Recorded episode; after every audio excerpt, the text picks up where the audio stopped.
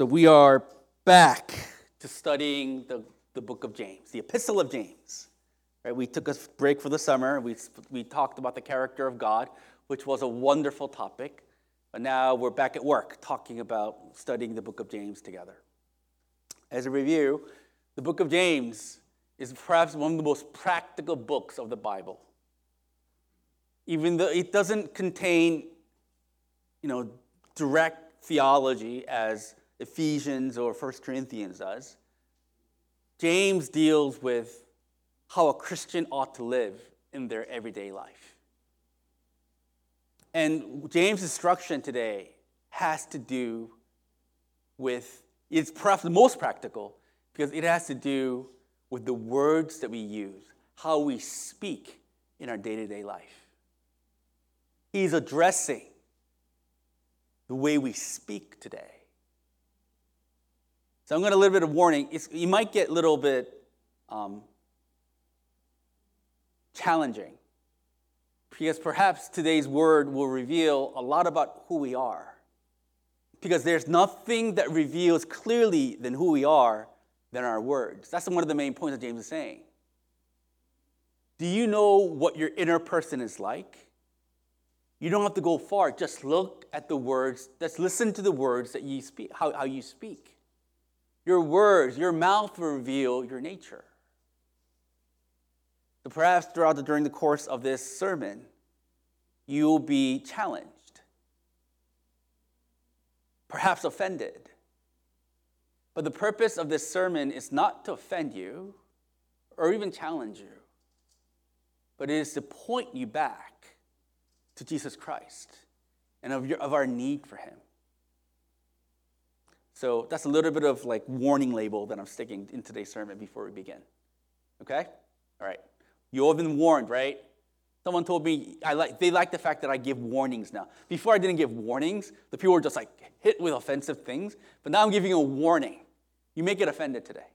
All right? Let's go. Words. What sets us human beings apart from all the creatures in creation is our ability to communicate. David Berlinski, the, mathematician, the physicist, he's a mathematician, right? He says, What sets human beings apart from all other species is our innate ability to acquire language. Someone, and I know some of you, some, perhaps someone on this side of the room will say, Animals communicate all the time too, PJ. Dolphins communicate. Yeah, that's true. Dolphins make that noise. That's how dolphins speak, right? And, you know, chimpanzees communicate. But dolphins and chimpanzees cannot write Macbeth. They can't write C source computer, computer language books. They cannot use their communication skills to design an iPhone. They cannot use their, you know, communication ability to create the Avengers. You can't.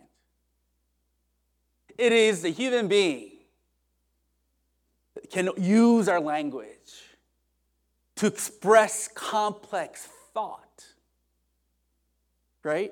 To, to, to communicate, and, and with our com- ability to communicate, co- create complex reality. It is the only the human beings can do this. Why are we able to do this? Evolution, the unbelievers would say. But I think that's a very shallow understanding. For the Christian, we know that human beings have this innate ability to communicate. Not only the ability, not only the ability to communicate, the need to communicate, because we're made in, in, the, in the image of God. God is a God who speaks. Our God is not a God who is deaf. Our God is a God who speaks. How do you know? Genesis chapter 1. With his word, he created existence. Uh, let's see.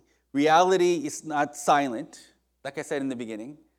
He not only created all of reality with his word, but he maintains, sustains, governs reality with his voice. Physicists, quantum physicists say the universe is made up of information. It is made up of just information flowing everywhere. In the quantum level, in the smallest level of existence, there is information flowing. Do you know there's information flowing within your cells? The way your cells replicate and build is because coding, information is being communicated within you.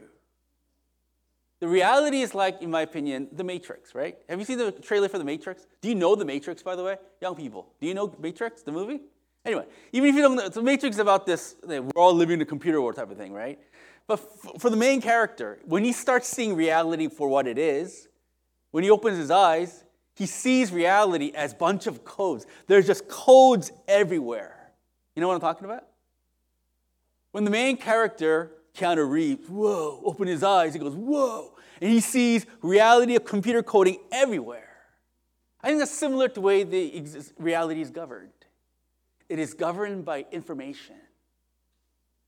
That is God's voice maintaining, sustaining, creating existence as we know it right now. Like I said before, even your very cells of your body is communicating information. God sustains your body through information. He speaks now. But not only does he govern all things with create all things and govern all things with information, by his grace, he makes human beings know who he is through the giving of his word. His word is the means in which he communicates to us, he informs us of who he is. God speaks to his people through his word. This Bible will, will, will, communicate to us who God is. Jesus Christ in John chapter 1 says, John says, Jesus Christ is the living word. He is the word of God. He is the logos. He is the logic of existence. God speaks, y'all. Whether it's through creation, whether through his word, whether through his spirit, God speaks. And we're made the image of God who speaks. We have this innate ability to communicate. We have this innate need to communicate because we're made in the image of God. Praise the Lord. Right? But our words are not only, we, are, we have the ability to communicate because we're made in the image of God. Our words, you must remember, are powerful. Our words can be used to give life to people our words can also be used to destroy people. That's James's main point today. Christians should be very careful. Christians should tame their tongues because our words are powerful tools. It can give life to someone or it can destroy someone. Isn't that not true? I was listening to an interview with a Korean movie director. And this movie director is known for his very positive outlook of life. In the interview, I said, Why are you so positive? You're not, you know, your movies haven't been that successful, right? I think he had maybe one hit movie in the last 30 years. But why are you so positive? He says, I think the secret of my positivity came when I was a little kid. He says, when he was a little kid, he couldn't, he didn't get good grades. And all of you from the Asian culture will know, not getting good grades from an Asian, Asian household, that's like the source of great shame, right? So he couldn't study well. He learned one through three right before he entered kindergarten. He couldn't even know what, he couldn't even count until he went to kindergarten. But contrastly, his cousins were like academic superstars. You know, you have some cousins who are academic superstars, right? Maybe not you, but you have family members who are academic superstars. And when they have family gatherings, and when, they, when, when the elder folks of the family starts comparing this movie director with the academic superstars, this academic, this movie director felt horrible about his grades. So one time he would just, after the family gathering, he would go to his room and he started crying and he started feeling really bad about himself. He said, Why am I so dumb? Why can I, why do I not, why don't, why don't I have the brains to, to, to study well? His father came into his room and says, Don't worry about your grades, man. I didn't get grades either, good grades either when I was your age. But look at me now. I own my own company. He says that those words that his father spoke to him when he was in the fourth grade, that formulated how he felt about himself from that moment on. Even though he's not the most successful movie director in Korea, that doesn't affect how he views himself. Because his father's words when he was in the fourth grade no longer make, make, make him realize success doesn't define who he is. It is his father's comment that changed his life. Words can do that, yo. Words can change someone's life. Words can destroy. Do I need to give you an illustration of words destroy? Aren't most marriages, aren't most marriages that are not good marriages, are, are horrible marriages because of the words the husband and wife speak to one another. Look at abused children. Look at verbally abused children. They don't grow up to be normal adults. Words destroy. James warns us about our words because our words are source of great power. You need to understand this. Your words are source of great power. And what Spider-Man teaches us is what? With great power comes great That's right. With great power, which you have with your tongue, comes great responsibility. You should not you should be very mindful, James says of how you yield this power that you have. Are you being challenged yet? You feel a little bit pricked? James chapter 3, verse 1.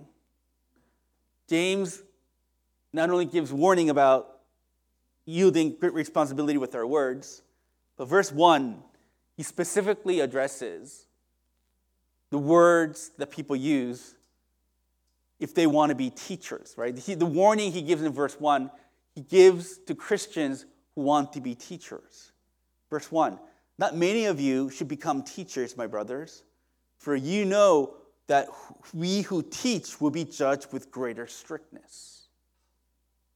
So James gives warning to the would be small group leader, Sunday school teacher, pastor, youth Bible study teacher, whoever wants to teach the Word of God, James gives great warning. He's saying, before you want to be, you want to teach, know this. Anyone, small group leader, pastor, Sunday school teacher, anyone who wants to be, who, who's going to teach the Word of God, God is going to judge that person more strictly. God is going to judge every word that comes out of our mouth. That's true. That Bible is clearly true. In the day of judgment, God will judge everything that came out of our mouths. But he'll be more strict for people who had teaching offices within the church. Why is James giving that warning? Did he try to dissuade people not serving the church? No. James is giving this warning because James has a great reverence for the Word of God. Words are powerful, true. But the words of God, teaching the Word of God, is more powerful because the Word of God, teach, because teaching the Word of God has the ability to save someone's soul, or it has the ability to destroy someone's soul. The Word of God is the instrument in which He uses to save people, to save the souls, to save the inner being of people. Romans chapter 10 faith comes from the hearing of God's Word. The only way that you be saved unto salvation is through listening to the Word of God. Proper teaching, proper teaching about God and the gospel will save someone's soul. Proper teaching will not only save someone's soul, but it will make the person grow. Example Paul writes books of Ephesians, Colossians, Thessalonians, right? Ephesians and Corinthians. All these epistles, what, what did they have in common? These epistles were written to, to church members who were once pagans. They had no idea about who God is because these pagans were not raised Jewish. They, they worshiped some crazy deity like Diana or Zeus. But these pagan people, they became, their souls became saved. How? Because, by, because Paul preached to them. Ephesians, Philippians, Thessalonians, 1 Corinthians are examples of what God can do with His Word, saving pagans and making them children of God. Not only that, Paul says in Thessalonians chapter 1, not only will Thessalonians became Christians because they heard the word of God, but they're continually being built up in their faith through the word of God. Paul says in Ephesians chapter 6 the great weapon that we have against the spiritual dark forces of this world is the Word of God. It is the very words of God that can, that can give life to the person who is spiritually dead, to give hope to those who are hopeless, to bring God into their lives. The Word of God is a source of great power. If you teach it properly, if you teach it with reverence, with humility, God can use your teaching to save someone's soul, including your children. The great compliment that I got a couple of weeks ago, I'm not going to embarrass this person, but this person came up to me and says, You know, every Sunday I listen to you preach and I get rejuvenated. I go, Thank you, man. But in my heart, did I say, Yeah, you're the man, PJ. Good job, man? No. When that guy said, Every Sunday when I hear you preach, I'm rejuvenated to live another week. I said, Praise God, that's exactly how it's supposed to be. Christians, you're supposed to be rejuvenated by the Word of God.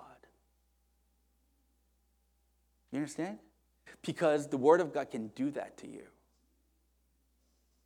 Most of you here that I'm looking at are here this morning and, and your lives have been transformed because God has used His Word to transform you. You are living examples of what the Word of God can do, right? But on the flip side is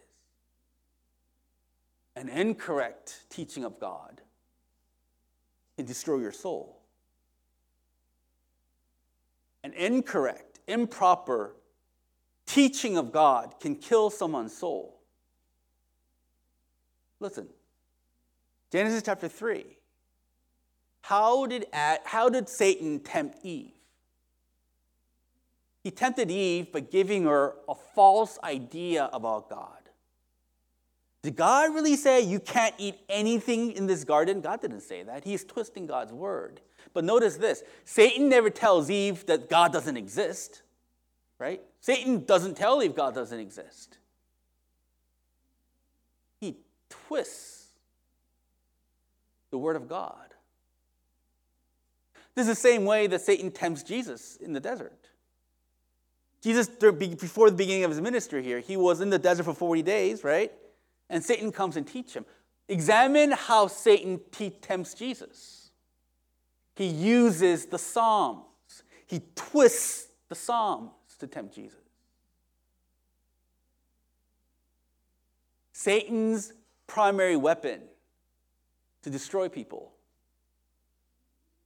is to twist the Word of God. Notice, he doesn't say God doesn't exist, he twists it just a little. When we listen to those false teachings, our souls die. That's why the great enemy of the early church, for 300 years, Christians were persecuted by the Roman government. But more dangerous than the government who killed Christians, the number one enemy of the early church was not the government who persecuted them, but it's the false teachers in the church. Government persecution made the church grew more, right? It expanded the church. What is killing the church? What killed the church is the, is the false teaching from within. Whether it be it the, the, the, the, the, the Gnostics, whether it's the Gnostics or whether it is the Pelagianist or whether it is, you know, the Arianists, whatever it is, these theology, these things, these incorrect false teaching started to kill the church. Europe was once the center of Christianity for a thousand years. You know what killed Europe faith wise? liberal theologians who combined Christianity with human philosophy. Theology plus philosophy, they, they, it gave birth to this perverted, liberal, like useless theology that killed the church. False teachings kill the church. What is plaguing modern Christianity is two things, I think. Number one, ignorance of God's word. People just don't know what's in God's word. And number two, false understanding about God. God is a non-judgy, God is your best friend type of people, person, and you hold on to that incorrect understanding about God. It is our incorrect understanding about God that is making our faith non existent. Because faith, once again, comes from the mind's understanding of proper, the mind's proper understanding about God. If you don't have a proper understanding about God, you cannot have genuine faith. It doesn't work that way. Therefore, people who are going to teach other people about God you need to be very careful, James says. Because if you miscommunicate about who God is to other people, you can use, Satan can use your teaching to make, that, make the person stumble. To be very careful. For those of you who are Sunday school teachers or small group leaders, God bless you for your service. I'm really genuinely thankful for your service. But James' warning is directed at you. Serving Sunday school or youth group or, or small group. God is not pleased just because you serve. What he is pleased with is do you teach properly? What is your understanding about God? Do you have a proper understanding about God? If you don't have a proper understanding of God, please do not teach for your sake and for the sake of the church. You should not be teaching if you don't have a truthful understanding about God. Because incorrect teaching, incorrect teaching can lead to death. Therefore, James says, if you're going to teach, it comes with a warning. He's going to te- judge you for how you, what the, of the materials that you taught. So, small group leaders, Sunday school teachers, youth workers, if you're going to teach, you got to make sure that you know what you're talking about. You have a proper understanding about God. Do it, if you're going to teach small group, for example, do it reverently, do it humbly. Depend on God in your preparation. Make sure that what you teach is backed up by the Bible. Okay? That's verse 1. Oh man, it's okay. I can if, if I go over, I can just continue next week because we're still doing James. Verse 2, James says, For we all stumble in many ways. And that's true.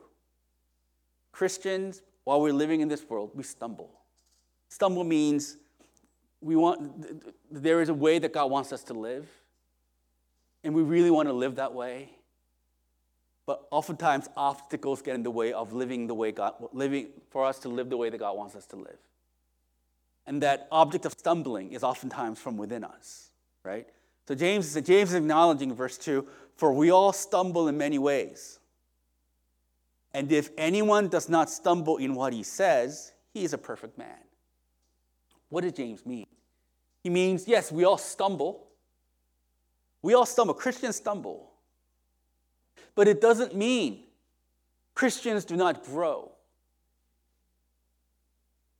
Guys, if you're a Christian, the Holy Spirit is ministering to you. If the Holy Spirit ministers to you, how can you not grow? The, project, the, the, project, the progression of the Christian life is is you grow and you and you stumble, but you grow and you stumble, but it is ever increasing upward mobility. Yes, there are seasons of struggling, there are moments of struggling, and it's true. Maybe Monday I do well, Tuesday I struggle, but Wednesday I, I, I, I'm back at it again. But there is a progression of upward mobility. If you're a Christian, there has to be growth. You cannot be stagnant. That's not how Christianity works. Because the Holy Spirit is active in our lives if you're a Christian. How do you know that you're growing? What is the evidence of your growth? James is saying it's by what is by it's, by, it's through your words. James says if you can tame your tongue, you're a perfect person. He's not saying that you can perfectly tame your tongue. That's not what he says. Clearly, that in verses later on in the verses, he says no human being can tame the tongue.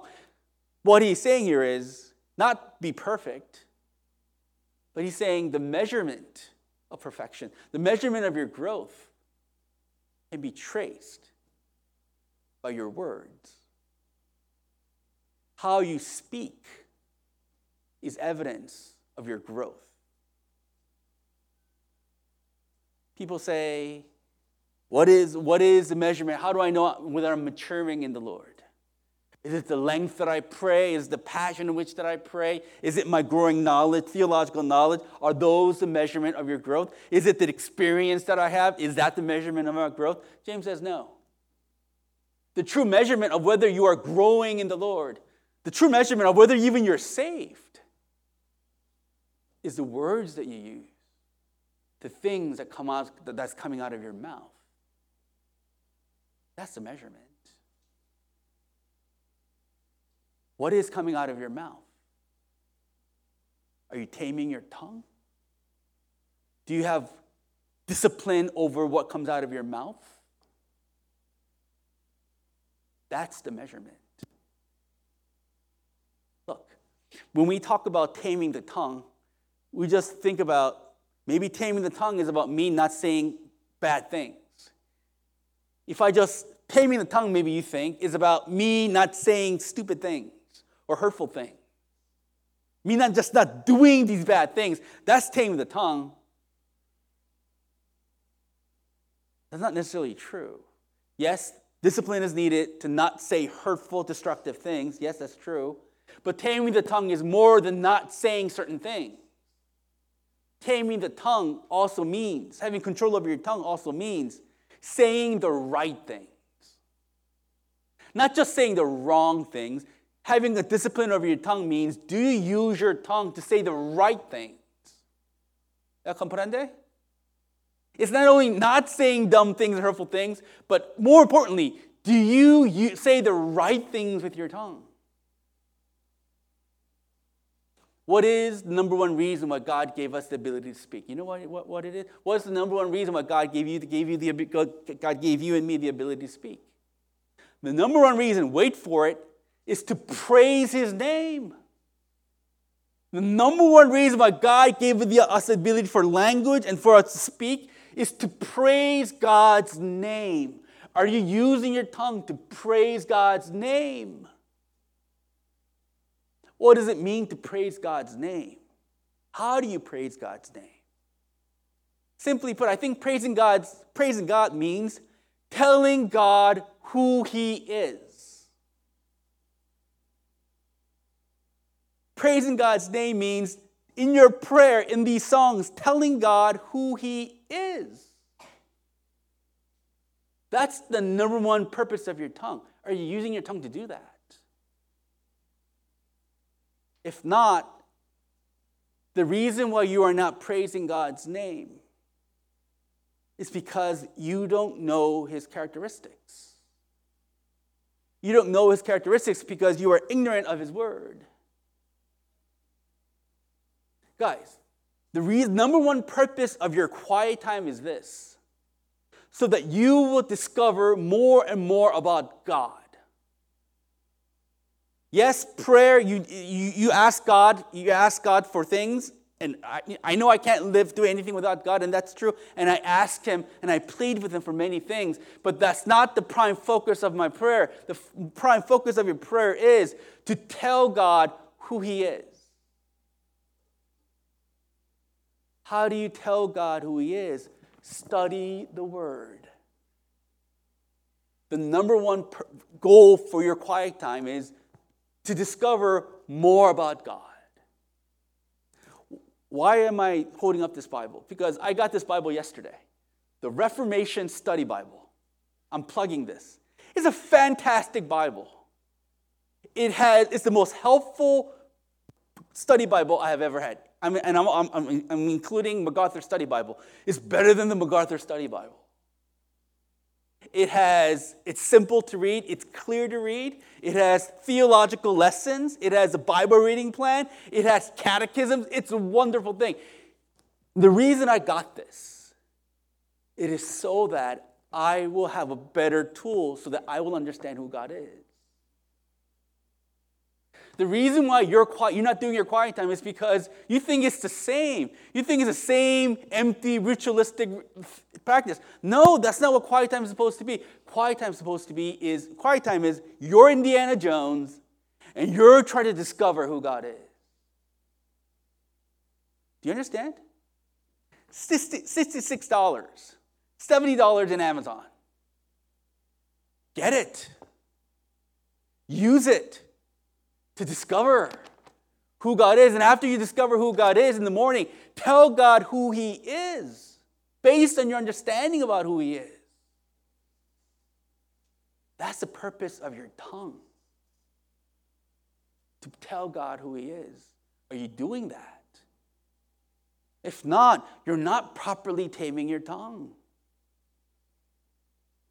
Are you using your tongue to bring life to people? We bring life to our people with our tongues by speaking truth to them. Gentle but firm truth to people. Are you doing that? Using your tongue, your tongue, using your tongue properly means also encouraging people, communicating your love for them, encouraging them. Are you using your tongue that way? That's how you properly wield, yield its power. James is saying in verse 3 you got to be very careful in the proper use of your tongue because your tongue will set the direction and the fruit of your life. Verse 3 If we put bits into the mouths of horses so that they obey us, we guide their whole bodies as well. Verse 4 Look at the ships also. Though they are so large and are driven by strong winds, they are guided by a very small rudder wherever the will of the pilot directs. Verse 3, verse 4, James gives an illustration of how a small part of either a horse or a ship can control the direction of that animal or the ship. Pastor that I often follow, Andy Davis, he says, We cannot make the horse plow the field. A farmer cannot make the horse plow the field. He can't.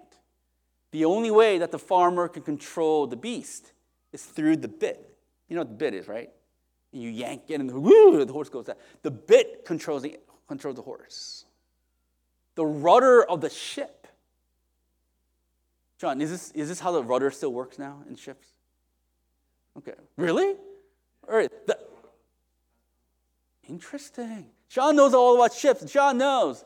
Sean is a naval engineer, right? And he does impressive things. But Sean knows what controls the ship is the rudder. James is giving this illustration to tell us this. What sets the course and the direction of your life, what sets the fruit of your life, is how you speak. Imagine this. Imagine that you're the type of person whose habit, whose daily habit, is to discover about who God is, telling God who He is. If that is your consistent way you live your life, if the chief purpose is, of your daily life is to tell God who He is after discovering about God, you don't think that's going to make a difference in the way you live? If God is always in your mind, and if praising God is always on your mind, as your, as your mind is have a fuller understanding of who He is, all other everything in your life will start to look different. Constantly praising God, you start to frame everything in the light of God. And when you f- frame everything in the light of God, everything has meaning the way you live will change. Do you understand? If, you're, if you use your tongue to encourage and to show kindness to your spouse consistently, won't the fruit of your marriage change?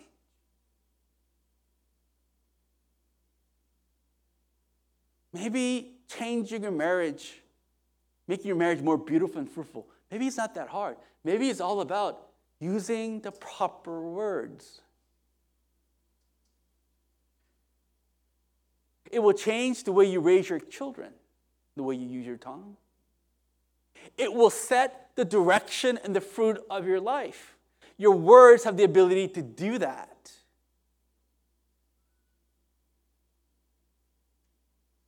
But James also warns your words have the ability to set everything on fire.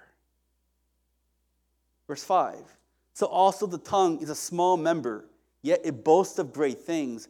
How great a forest is set ablaze by such a small fire. Most forest fires, mass fires,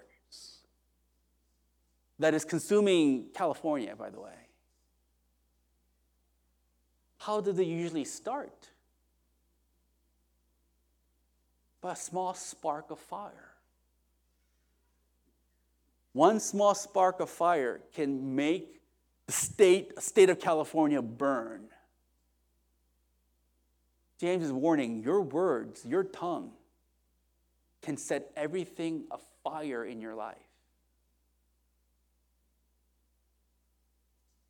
Pastor Andy Davis again. He gave, he, gave, he did a favor for me. He alphabetically list the, the, the, the sin that comes out of our mouths, right? But This is an alphabetical list of the words of, of, of, of, sinful way that we use our words. Word, this, this is a list of word sinning. Number one, arguing. Do you use your words to argue? Blaspheming. Do you use your word to blaspheme against God? Boasting, coarse speech, complaining, cursing, deceit. Do you use your words to disrespect someone? Do you use your words to exaggerate, teach false doctrine, say filthy jokes, empty flattery, foolish talk? Do you use your word to gossip, insult, lie, mock, rebel, sarcasm, seduction, slander, threats, and words of unbelief? The question is how do you use your word? Do you use your words oftentimes? Is, is it for praise? Is it for encouragement, for love, for truth? Or are more words coming out of your mouth? Is about are words coming out of, of your mouth more about arguing, slandering, gossiping, complaining, sarcasm, empty flattery, condemning, judging? On an average life, what is the more of a reality of your words? Is it life giving words or is it condemning words?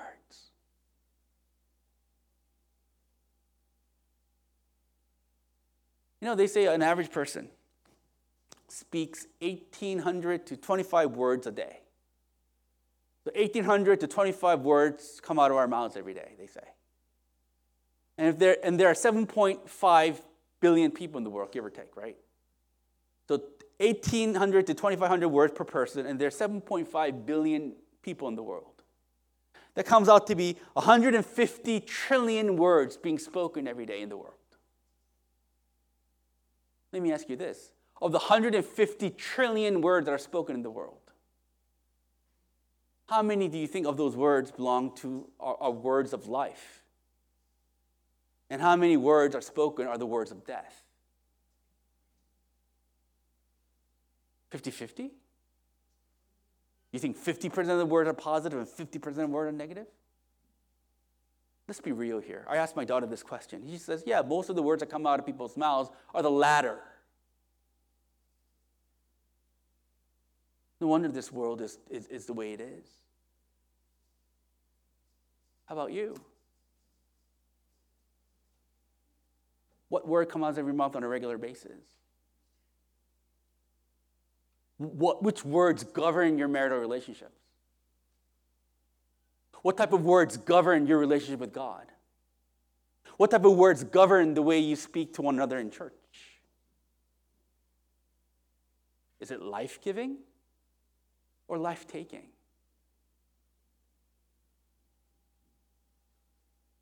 James says, tame your tongue, man. Tame your tongue. It's almost over, so I got to continue next week, right? Because kids are here, so, you know, I, I understand. So I'm very good. I'm to be disciplined about when I end. A little bit of preview. How do you tame your tongue? Taming your tongue is perhaps the most important thing they can do. How do you tame it? James says in verse 8, I think. Is it verse 8? James says, You can't do it. No human being is able to tame your tongue. You can't do it. It's weird, isn't it? James says, Be really careful about the way you speak, but verse 8 says, No human beings can do it. So, how do you tame your tongue? Taming your tongue stems from the understanding what comes out of your mouth, the source of the words that comes out of your mouth. is your inner being. Your words are coming out of an inner being. That's what Jesus says. Jesus says, What comes out of your heart is deceit and lies and blasphemy. Your tongue is just a muscle, right? What comes out of it is a condition of your heart. The only way that you can tame what comes out of your mouth is to change the condition of your heart. That's the only way. Jesus has come to change your inner being. Jesus didn't come to send you to heaven, He came to change your inner being. Because your inner being and my inner being is all about myself.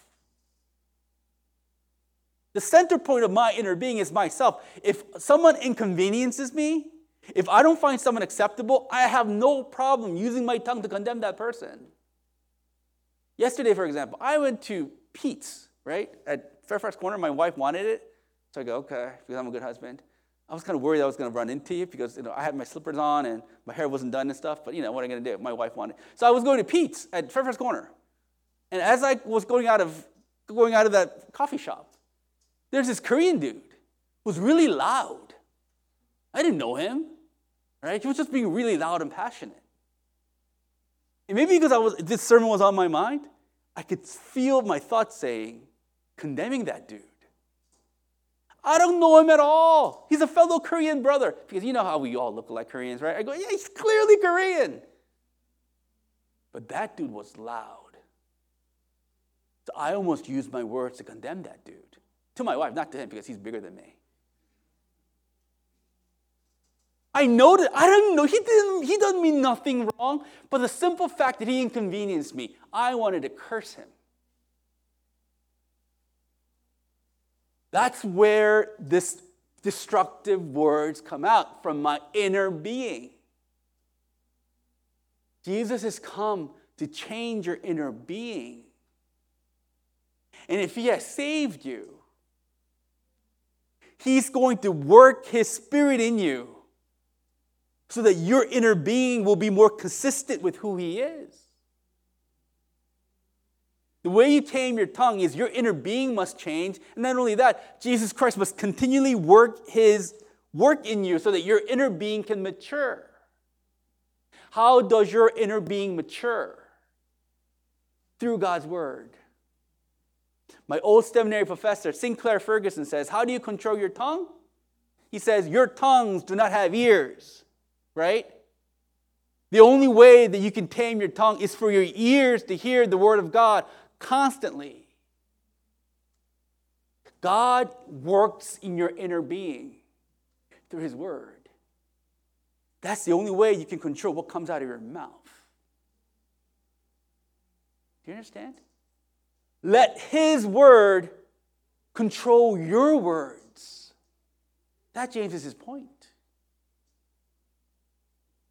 More of that next week because my time is done. Let us pray.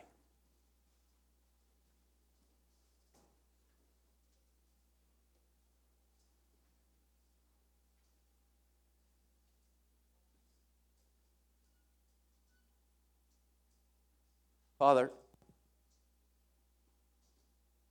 you have given us the ability to speak. The reason you gave us words and the tongue to express those words, those thoughts, is so that we can praise your name and so that we could use our words to give life to people. It is a source of great power.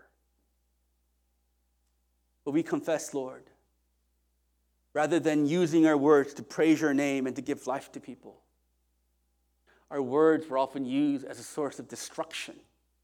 We weaponized our words to destroy people's character, to destroy people's feelings, to destroy people's worth.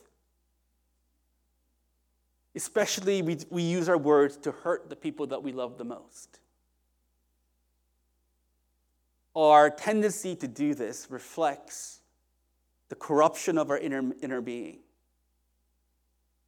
because our inner being is still suppressing the truth of God and making it all about ourselves. kind words cannot flow out of our, of our mouths. Therefore, Lord, we need your grace to, to change our inner beings so that our words can be, this, can be that of life rather than death. We pray, Lord, that may my brothers and sisters here, as they return to their lives after this service, make it the highest priority to praise your name. Make it the highest priority to know, to discover you through your word, and to, and to express to you who you are. May that praising, may that understanding that leads to praise be the way, be the, be the truth that govern their lives. So that, so that their words, so that our words can be the source of life rather than death. We pray that you'll heal those of us who are sick.